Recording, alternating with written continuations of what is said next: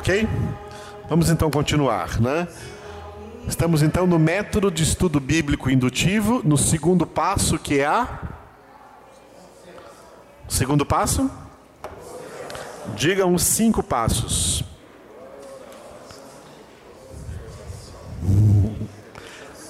Nunca decoram, hein? Nunca decoram. Nunca decora. É para decorar. Olha lá. Um, dois, três e.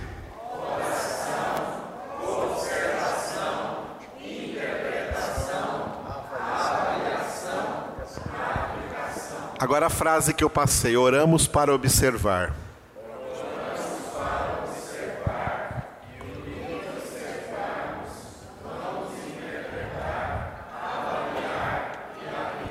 Oramos para observar. Então, estamos observando, né? aprendendo a observar a palavra de Deus. Eu falei para vocês que esse segundo passo ele tem alguns pontos. O primeiro ponto, eu coloquei em latim aqui, é, diga, Lexio Divine. O que, é a Lexio Divine, que eu já expliquei? A prática diária da leitura de quê?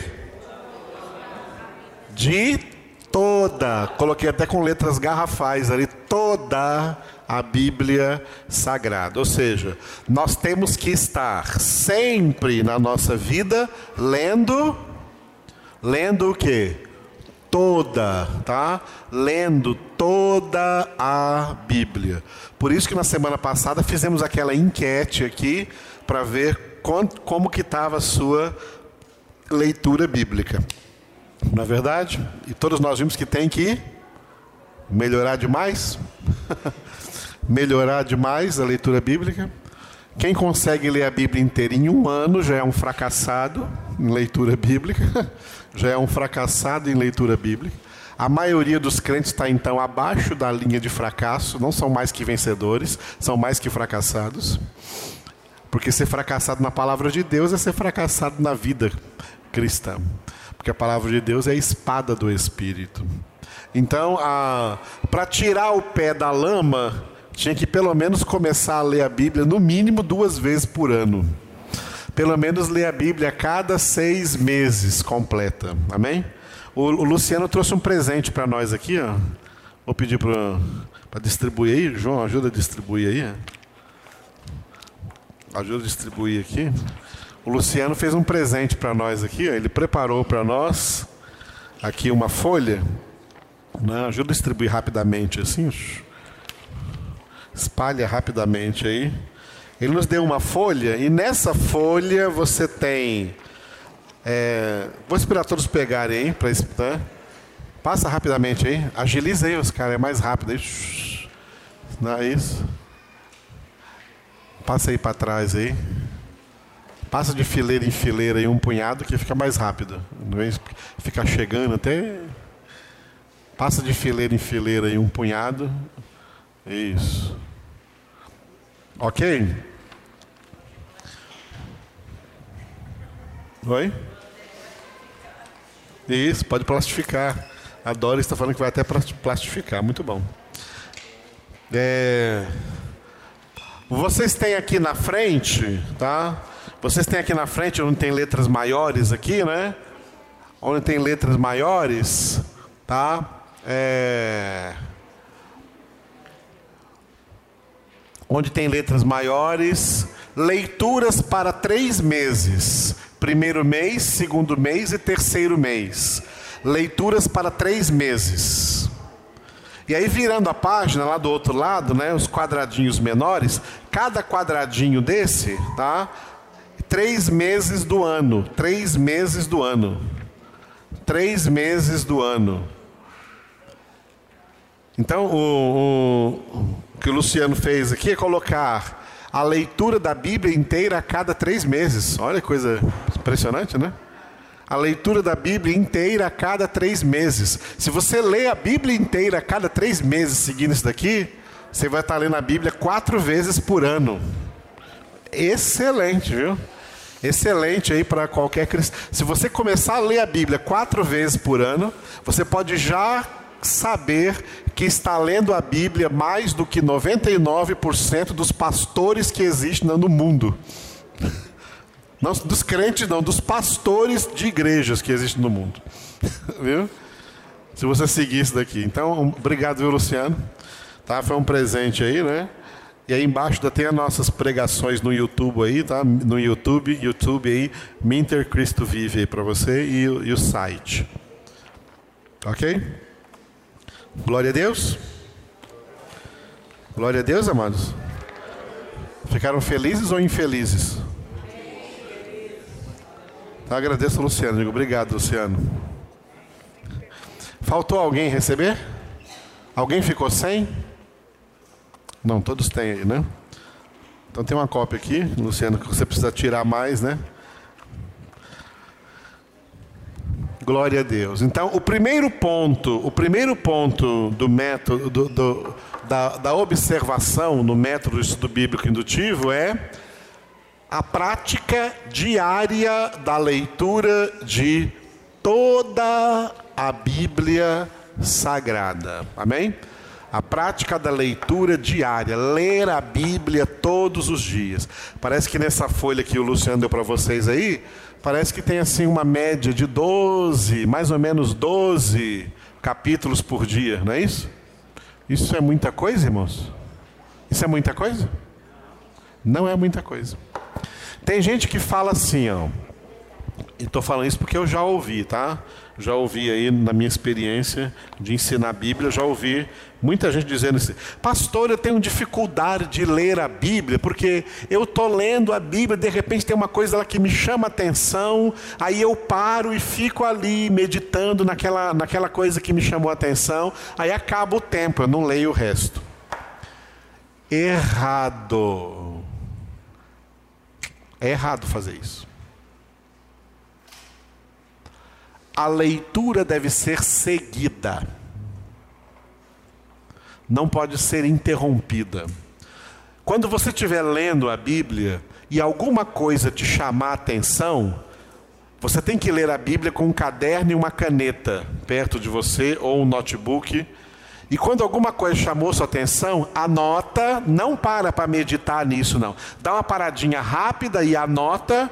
O versículo tal me chamou a atenção no seguinte tema. Tá, tá, tá, tá. Pronto. Anotou? Continua a leitura.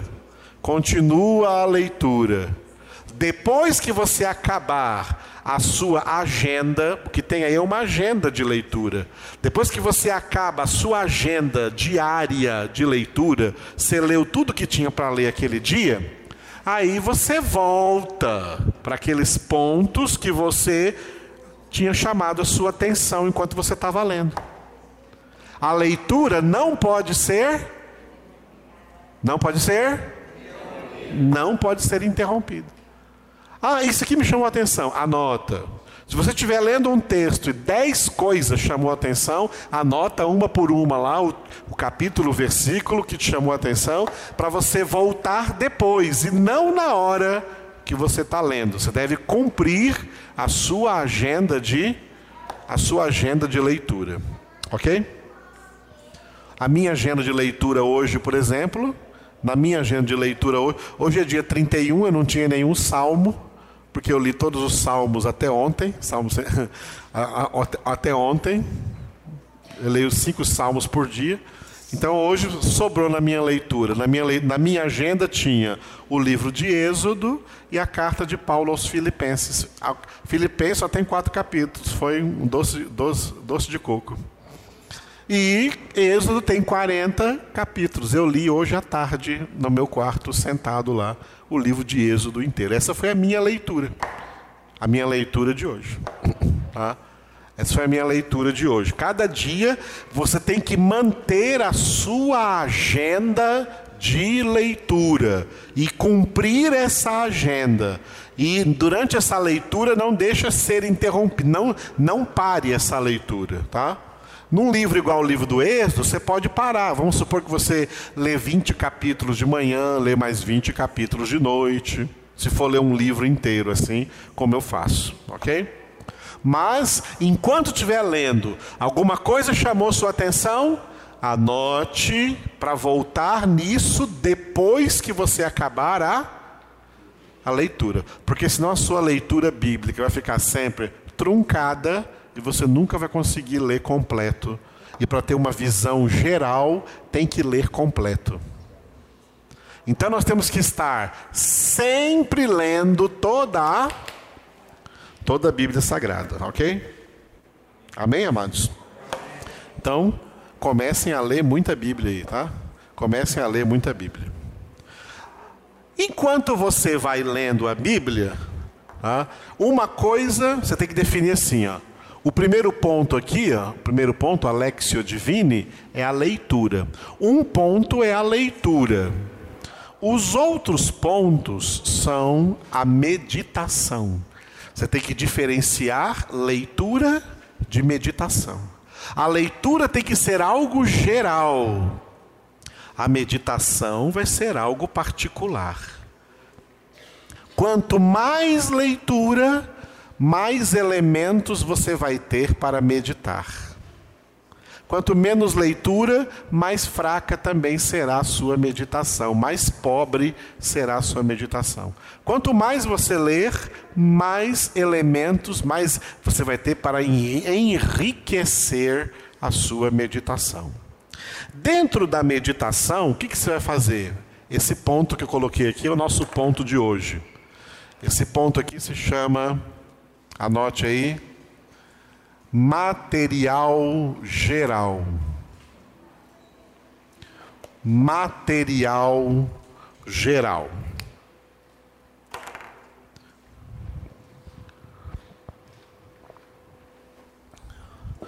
À medida que você estiver lendo a palavra de Deus, você vai estar em contato com o material geral que cada livro ou carta, epístola da Escritura traz para você.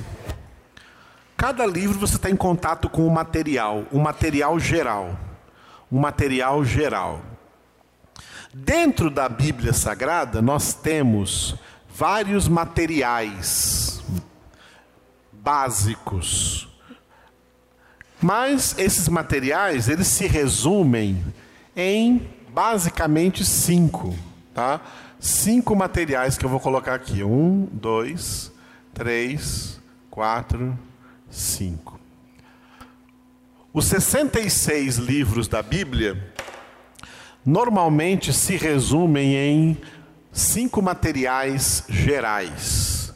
Materiais gerais que você vai encontrar por todos os livros e por todas as epístolas, por todas as cartas que você lê aí no Novo Testamento, Antigo e Novo Testamento.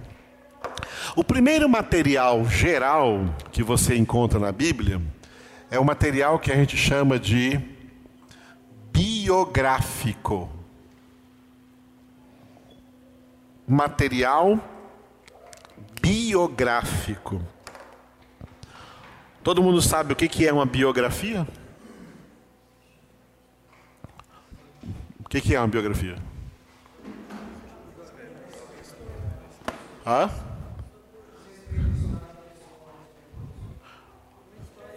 Dados históricos da vida de alguém, né? A biografia de alguém, tá?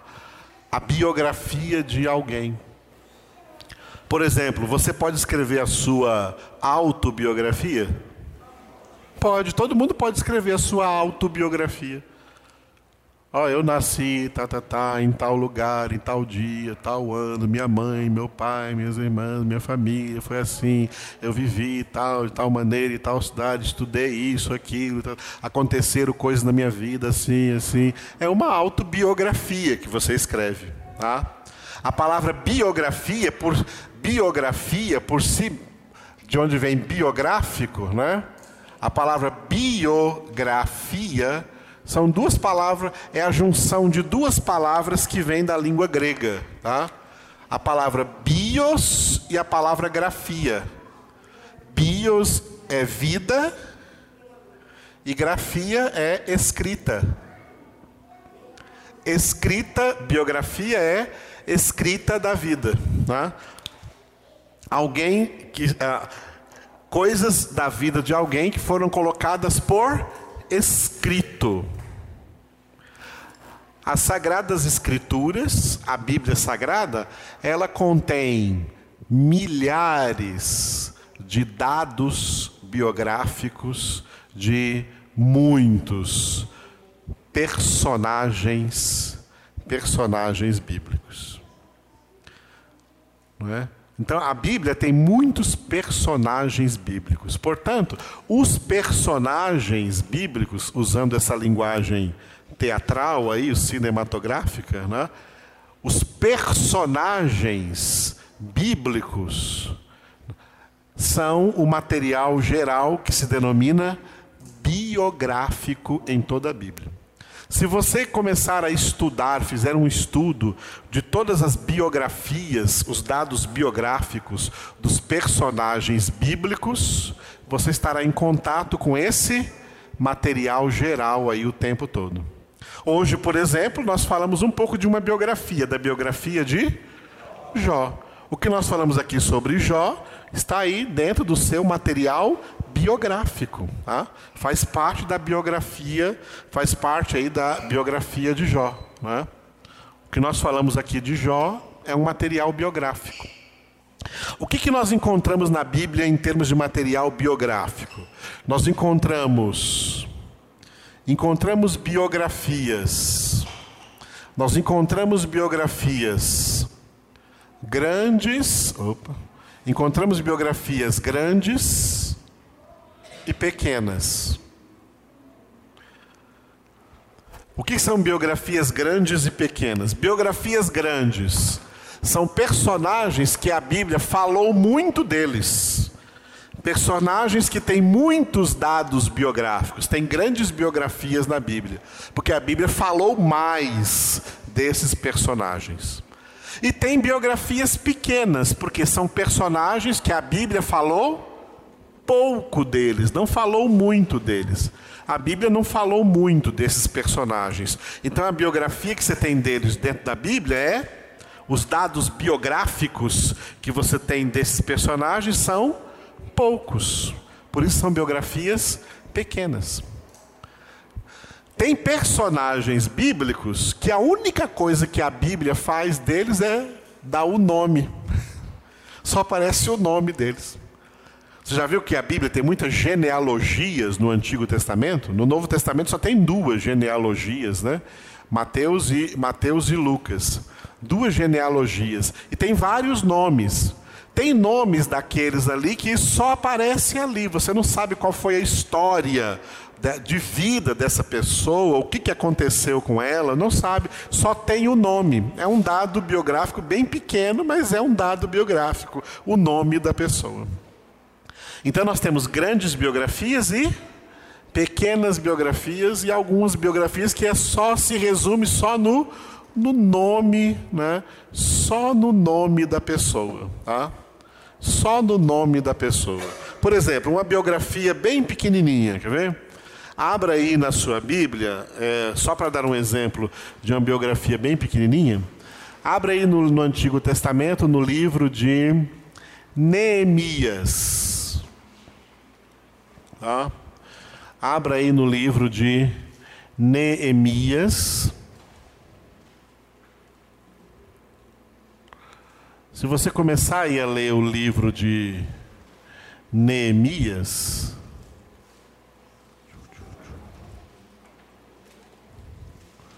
se você começar a ler o livro de Neemias, é, um pouco da biografia de Neemias. Neemias veio na terceira leva, como eu expliquei para vocês, na volta da Babilônia, e ele ficou responsável, como eu falei para vocês, pela reconstrução dos muros de Jerusalém.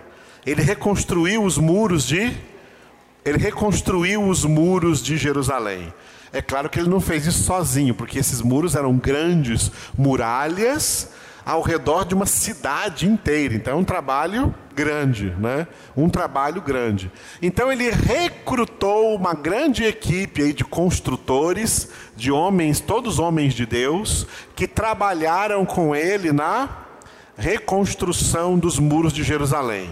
No capítulo 3, no capítulo 3, você vê a lista No capítulo 3 você vê a lista dos homens, a lista dos homens, Neemias, capítulo 3. Alguém? Todo mundo tem Neemias aí na Bíblia? na Bíblia tem Neemias, é, é, bíblico ver esse livro aí, Neemias. Você pode achar que você... Neemias. No capítulo 3, você vê aí os homens que Neemias contratou para com ele reconstruir os muros. Aí, olha o capítulo 3 como é que começa. Não vamos ler tudo, não, mas começa assim, ó.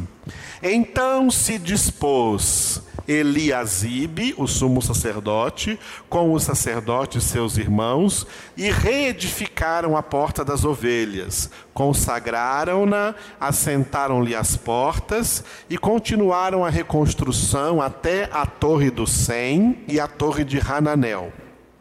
Junto a ele edificaram os homens de Jericó. Também ao seu lado edificou Zacur, filho de Inri os filhos de Racenaá edificaram a porta do peixe, colocaram-lhe as vigas e lhe assentaram as portas, com seus ferrolhos e trancas.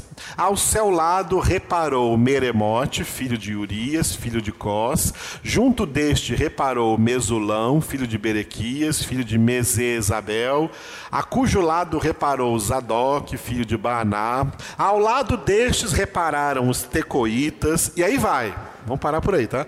E aí vai, uma lista imensa aí de nomes, que às vezes nós só temos aqui o, o nome dessas pessoas, mas estão aí porque elas ajudaram a, a reconstruir as muralhas de, de, Jerusalém, as muralhas de Jerusalém, ok?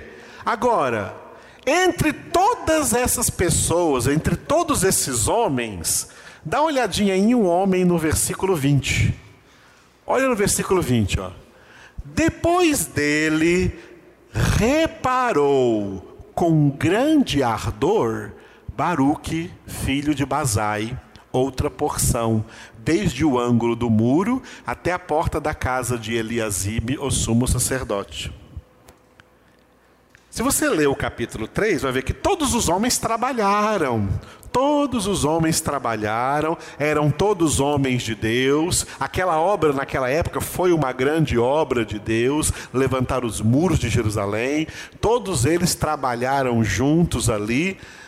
Mas interessante que quando fala desse homem aqui, ó, chamado Baruque, filho de Zabai, diz que ele reparou com grande ardor.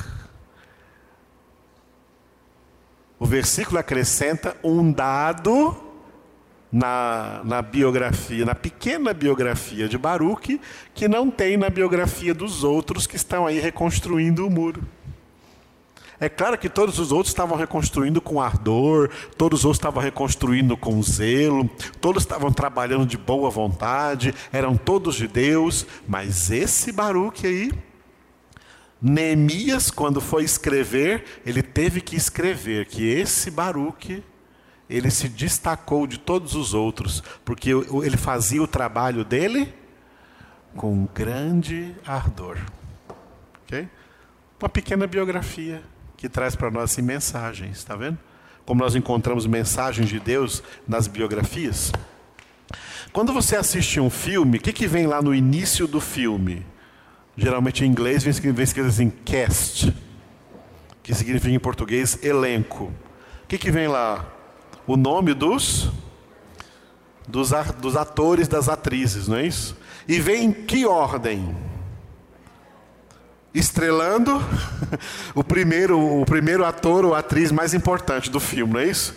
Estrela, sempre vem alguém estrelando. Depois vem os outros, os outros, os outros né, que estão em segundo, em segundo plano, atores e atrizes coadjuvantes, e aí no final aparece até lá os nomes dos, dos, dos que estão lá só para fazer uma cena lá, né? né dos figurantes. Ah, ah, vamos colocar aqui, a Bíblia, vamos, vamos supor que a Bíblia é um filme completo, estrelando? estrelando Deus, estrelando Jesus. Como homem, né? Como homem, vamos colocar estrelando Jesus. Tá? Jesus está estrelando aqui na Bíblia toda, em todos os livros. O, a principal biografia que nós temos, então, qual que é? A principal biografia que nós temos na Bíblia é a biografia do Filho de Deus, é a biografia de Jesus. Tudo que você lê sobre Jesus na Bíblia, você deve anotar aí como dado biográfico de Jesus. Jesus é a biografia mais importante da Bíblia. Abaixo de Jesus, quais seriam outras biografias? Aí tanto faz. Jó, Moisés, Davi, Isaías, Paulo, Pedro, João, Barnabé, e assim por diante. Todos os homens e mulheres, Débora, Ruth, Noemi, Sara, Maria, mãe de Jesus, são biografias bíblicas. Tá? Essas biografias são importantes. Dentre as biografias, ok? Então, tirando aqui a biografia de Jesus, só que nas outras biografias, nas outras biografias, o que, que nós vemos aqui nas outras, nas outras biografias, fora a biografia de Jesus? Ok? Na biografia de Jesus, tem, alguma, tem algum dado biográfico de Jesus negativo? Tem algum dado negativo? Cite um defeito de Jesus aí. Cita aí um defeito de Jesus. Ele tem algum defeito? A biografia de Jesus é totalmente, totalmente positiva. Totalmente positiva. E as biografias das outras pessoas, dos outros homens? A maioria dessas biografias tem pontos positivos e tem pontos e mesmo que não cite pontos negativos, todos eles vai, vão ter um grande ponto negativo em Romanos 3:23. Todos pecaram e destituídos foram da glória de Deus. São todos pecadores. Maria foi uma mulher pecadora, tanto que ela falou assim, né? Minha alma engrandece o Senhor e meu espírito exulta de alegria em Deus, meu Salvador. Se ela precisava de um Salvador, é porque era pecadora, senão não precisava que Deus fosse seu Salvador. Nós não vemos nenhum ponto negativo em Maria, tudo positivo. Mas ela diz, né? Meu Salvador. Era pecadora, como todos os outros. Tem homens que a gente não, a Bíblia não fala deles nenhum ponto negativo, mas eles tiveram pontos negativos. Jesus não tinha pecado, então não tinha nenhum ponto negativo, só pontos positivos. As outras biografias têm pontos positivos e têm pontos. Para que servem os pontos positivos? Para servir de testemunho para nós ser imitadores também dessas pessoas. Para que servem os pontos negativos? Para nós aprendermos com os erros deles e não cometer os mesmos erros. Davi é uma biografia na qual o próprio Deus, não foi ele mesmo que se deu esse título e nem nenhuma outra pessoa, o próprio Deus que deu a Davi o título de homem segundo o coração de Deus. A biografia de Davi é uma biografia positiva, mas tem ali sérios pontos negativos, não tem? O adultério com Batseba, depois a, a morte de Urias, o marido dela. Tem pontos negativos na, na biografia de Davi. Mas é uma biografia positiva. Ok? Nós temos biografias assim de pessoas que começaram bem a sua vida com Deus, mas não terminaram bem, terminaram mal. Temos biografias desse jeito, como por exemplo do rei Asa. Segundo o livro das Crônicas, capítulos 14, 15 e 16. Três capítulos que tem a biografia do rei Asa. Alguém que começou bem, mas não terminou bem. Essas biografias é para nos chamar a atenção, para a gente vigiar direitinho, porque a salvação é para aquele que perseverar até o. Não até perto do fim, não, é até o fim. Ir bem no caminho até o fim. Glória a Deus. E nós temos biografias negativas, Tem biografias que têm mais coisas negativas do que coisas positivas. Por exemplo, a biografia de Saul tem mais tem coisas positivas, foi o primeiro rei de Israel, ele recebeu o Espírito Santo, ele até profetizou. Até o, o povo começou a falar lá em, na, na, época de Saul, né? Na época de Saul, o povo começou até a mandar o WhatsApp um para os outros, dizendo: ó, está Saul também entre os profetas. Todo mundo ficou sabendo em Israel que também Saul tinha profetizado. Mas depois, hum, ele caiu em apostasia, desobedeceu uma ordem direta de Deus, o rei tinha que obedecer ordem direta de Deus, ele pecou, ele enfrentou a soberania de Deus e, claro, perdeu, ninguém ganha de Deus. Perdeu, Deus retirou dele o Espírito Santo e mandou demônios entrarem nele. E Saul então ficou um rei possesso pelo diabo até o fim da sua vida, quando ele se lançou sobre a sua própria lança e morreu. Então, a, a biografia de Saul é uma biografia eminentemente negativa, dá exemplos negativos que nós para nós abrirmos os olhos e não cairmos nos mesmos pecados. OK? Então tem biografias positivas e biografias negativas. Mesmo as positivas têm pontos negativos. E mesmo as negativas podem ter pontos positivos. Agora, uma biografia, uma biografia totalmente negativa.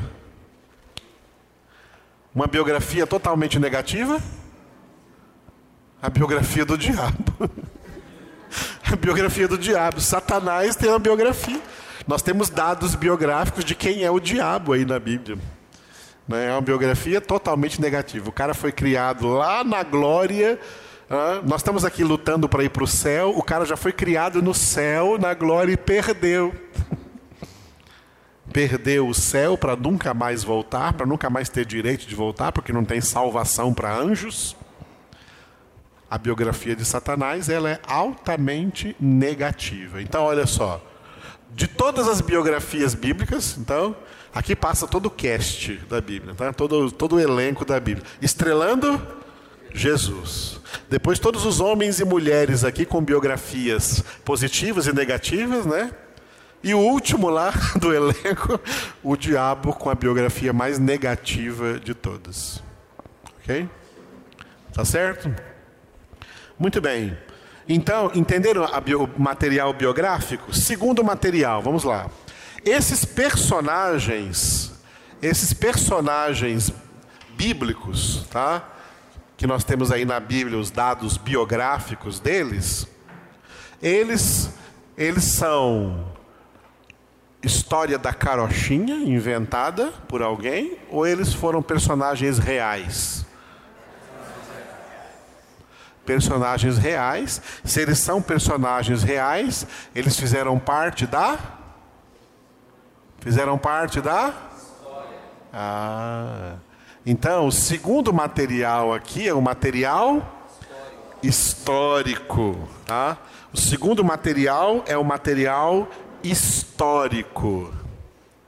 A Bíblia, a Bíblia é um livro de história? Sim só não é um livro de história completa. O propósito da Bíblia não é contar a história completa. O propósito da Bíblia não é contar a história toda. Mas a Bíblia conta partes da história. Tá? Se você quiser saber a história completa, então você tem que ir entrar numa faculdade, fazer um curso de história, de história geral, que vai incluir história geral da humanidade, da formação de todas as nações, de todos os reis que governaram nessas nações, das guerras, do que aconteceu nessas nações.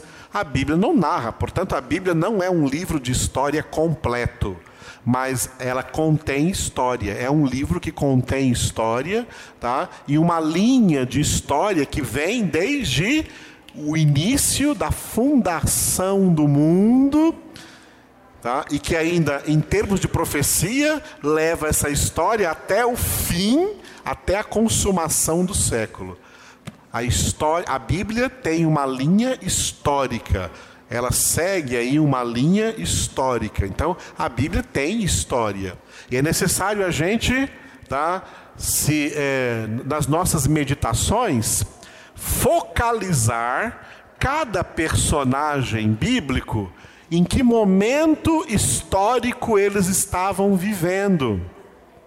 Em que momento eles estavam vivendo, que história eles estavam vivendo, que parte da história eles estavam ali naquele momento, e assim por diante, para entendermos um pouco do que eles foram e do que eles fizeram aí dentro, dentro dessa história. Então, o material histórico é importante. Amém?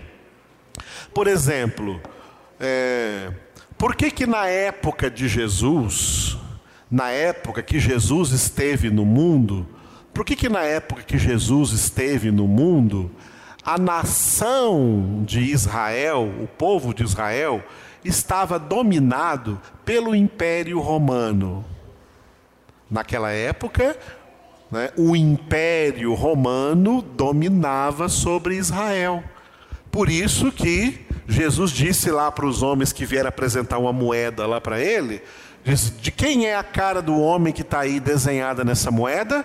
Eles falam, é de César. César é o imperador romano. Aí Jesus, então dai a César o que é de César e a Deus o que é de Deus. Por que, que o povo de Israel tinha que pagar o imposto a César? E Jesus disse: paguem mesmo. Quem deve. Porque a Bíblia diz que devemos pagar o imposto a quem é devido pagar o imposto. E o imposto naquela época era a César, o imperador romano, porque o império romano, naquele período da história, naquele período da história em que Jesus realizou o seu ministério, era o Império Romano que dominava sobre a nação de Israel. Por isso que o César morava onde? Morava lá na Itália, morava lá em Roma, sentado no seu trono, mas ele tinha governadores governadores romanos que ficavam espalhados por todas as províncias romanas e nas nações onde eles conquistaram, e uma delas Israel. Por exemplo, na Judéia, cuja capital era Jerusalém, o governador romano que ficava lá era Pôncio Pilatos.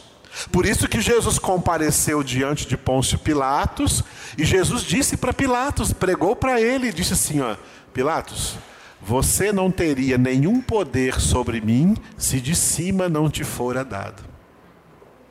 Por que, que Jesus teve que comparecer diante de Pilatos? Porque Pilatos era o governador do Império Romano e governava a Judéia, tá?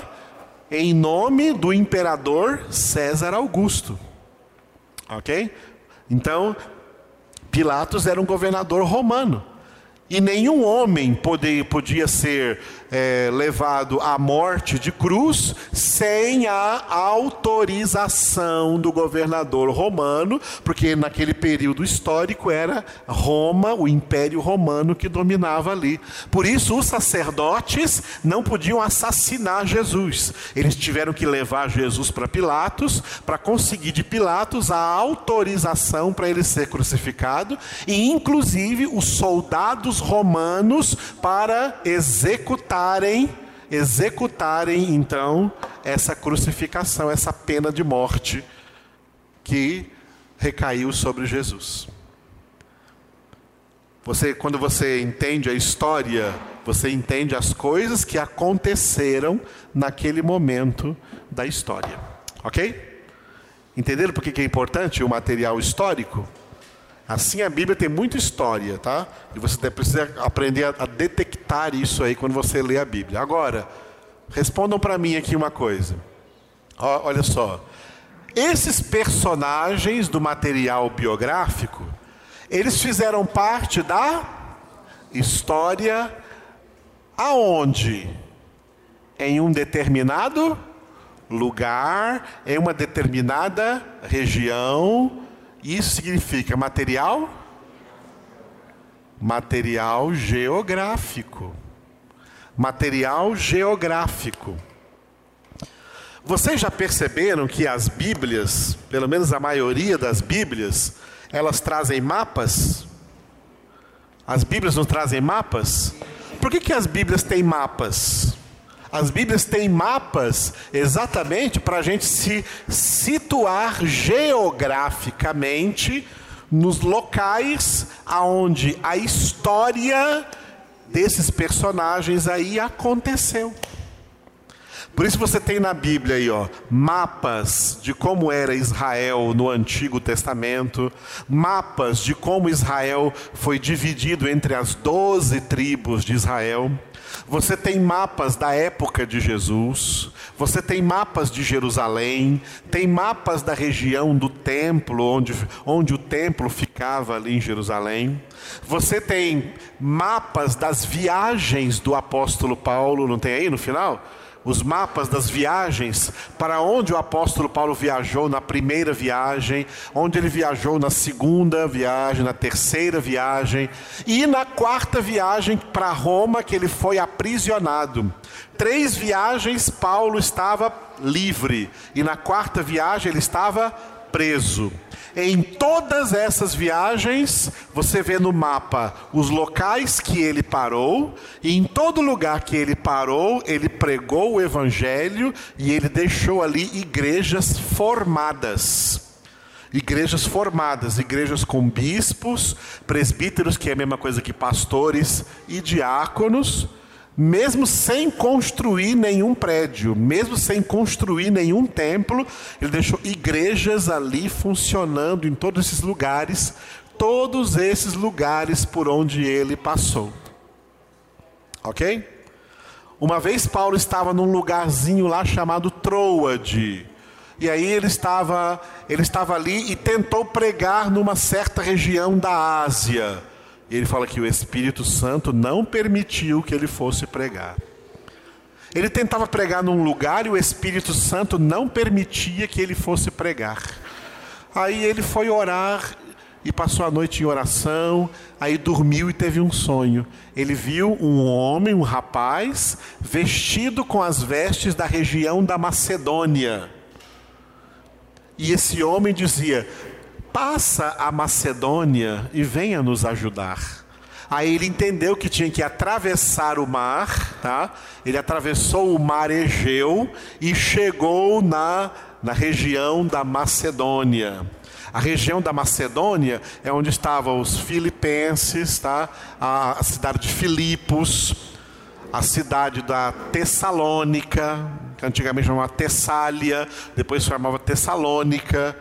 Tudo isso, tudo isso que é material geográfico. Mais para baixo ali ele encontrou a Grécia, encontrou Atenas, encontrou a cidade de Corinto. E em todas as cidades Paulo pregou nessa viagem. OK? Então isso é o material geográfico material geográfico. Como que era, por exemplo, Israel na época de Jesus? Na época de Jesus, Israel era assim. Mais ou menos esse desenho aqui você vai ver por aí. Tá? Mais ou menos você vê esse desenho de Israel. Tá? Aqui tem uma ilha, que é essa ilha aqui, a ilha de Chipre. Aqui você tem o mar Mediterrâneo. Mediterrâneo significa no meio da terra, mar Mediterrâneo que tem o mar Mediterrâneo. Aqui você tem o mapa de Israel. Aqui você tem esse, esse ponto aqui, é o Monte Carmelo.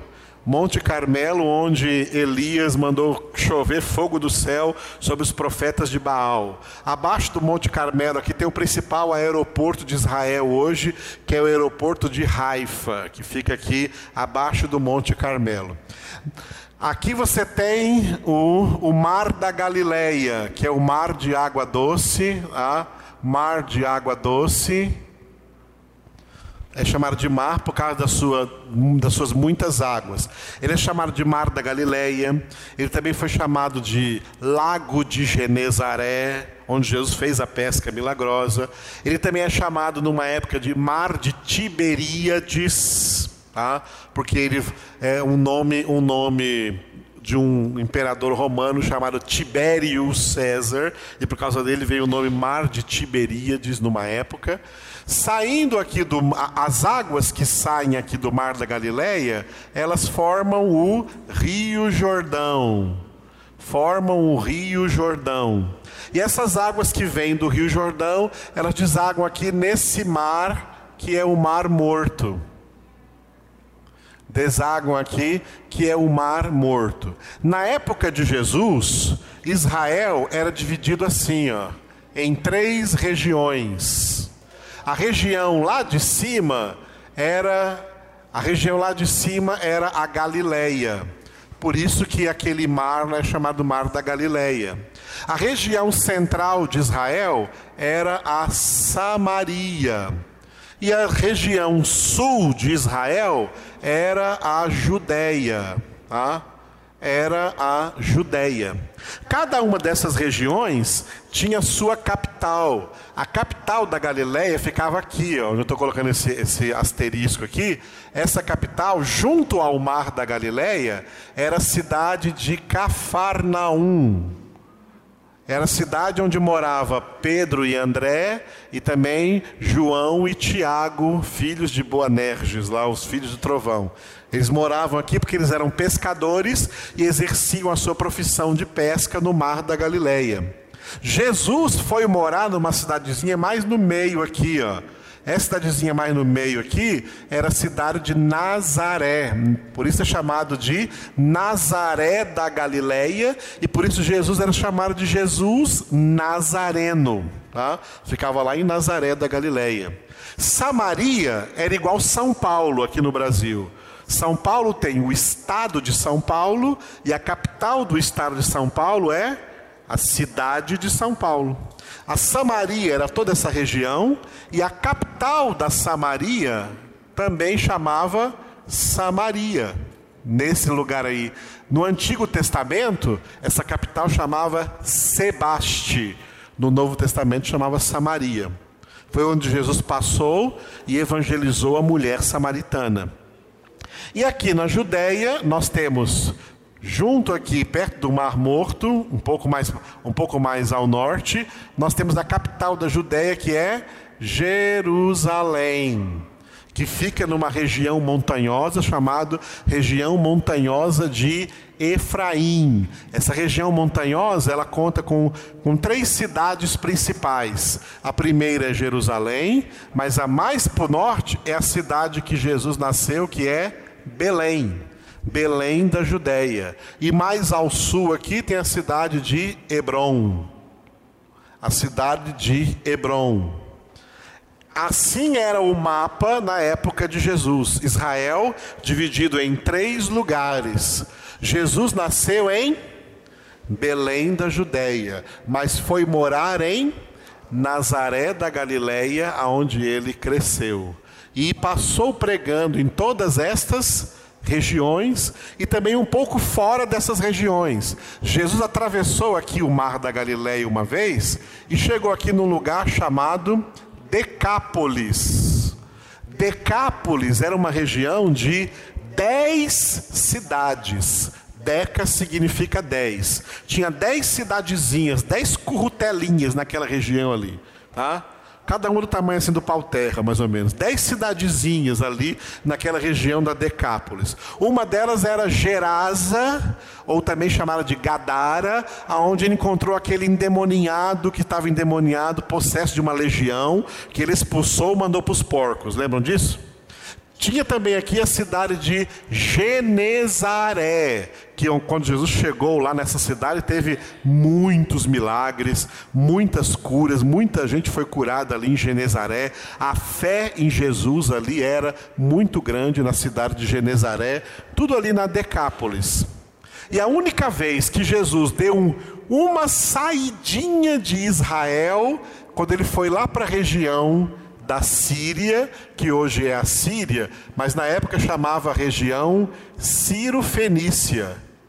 Lá na região Ciro-Fenícia, ao norte de Israel, foi que Jesus achou uma mulher que veio atrás dele pedir por uma filhinha dela que era terrivelmente endemoniada. E os discípulos falaram: Senhor, manda ela embora. Aí o Senhor disse para ela assim: Olha, não é bom eu pegar o pão dos filhos e dar aos cachorrinhos, porque ela não era israelense. E aí ela falou assim: É verdade, mestre, mas os cachorrinhos comem das migalhas que caem da mesa dos seus donos.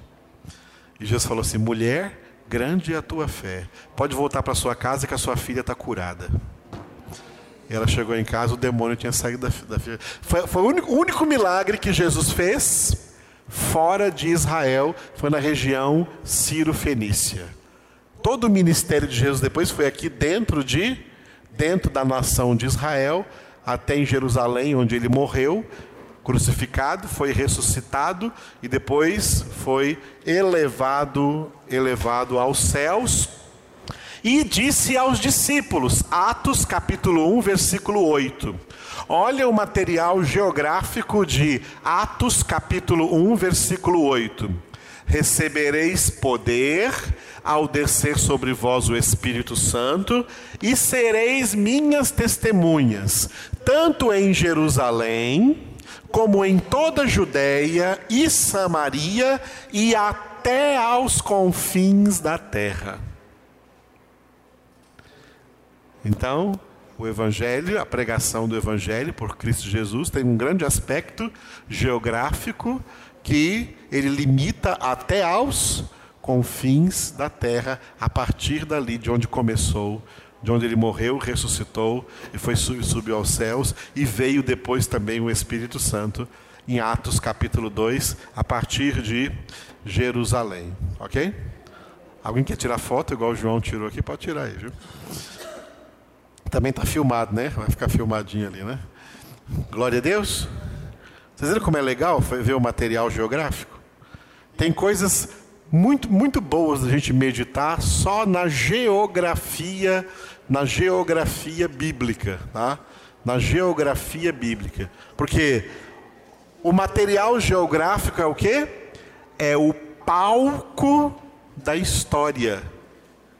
É o palco aonde estes personagens viveram aquele momento histórico. O palco da história está aí. Tá? Foram esses lugares geográficos aí que a gente medita neles e traz grande, grandes reflexões, grandes iluminações, a gente entende muita coisa também a partir desse material geográfico.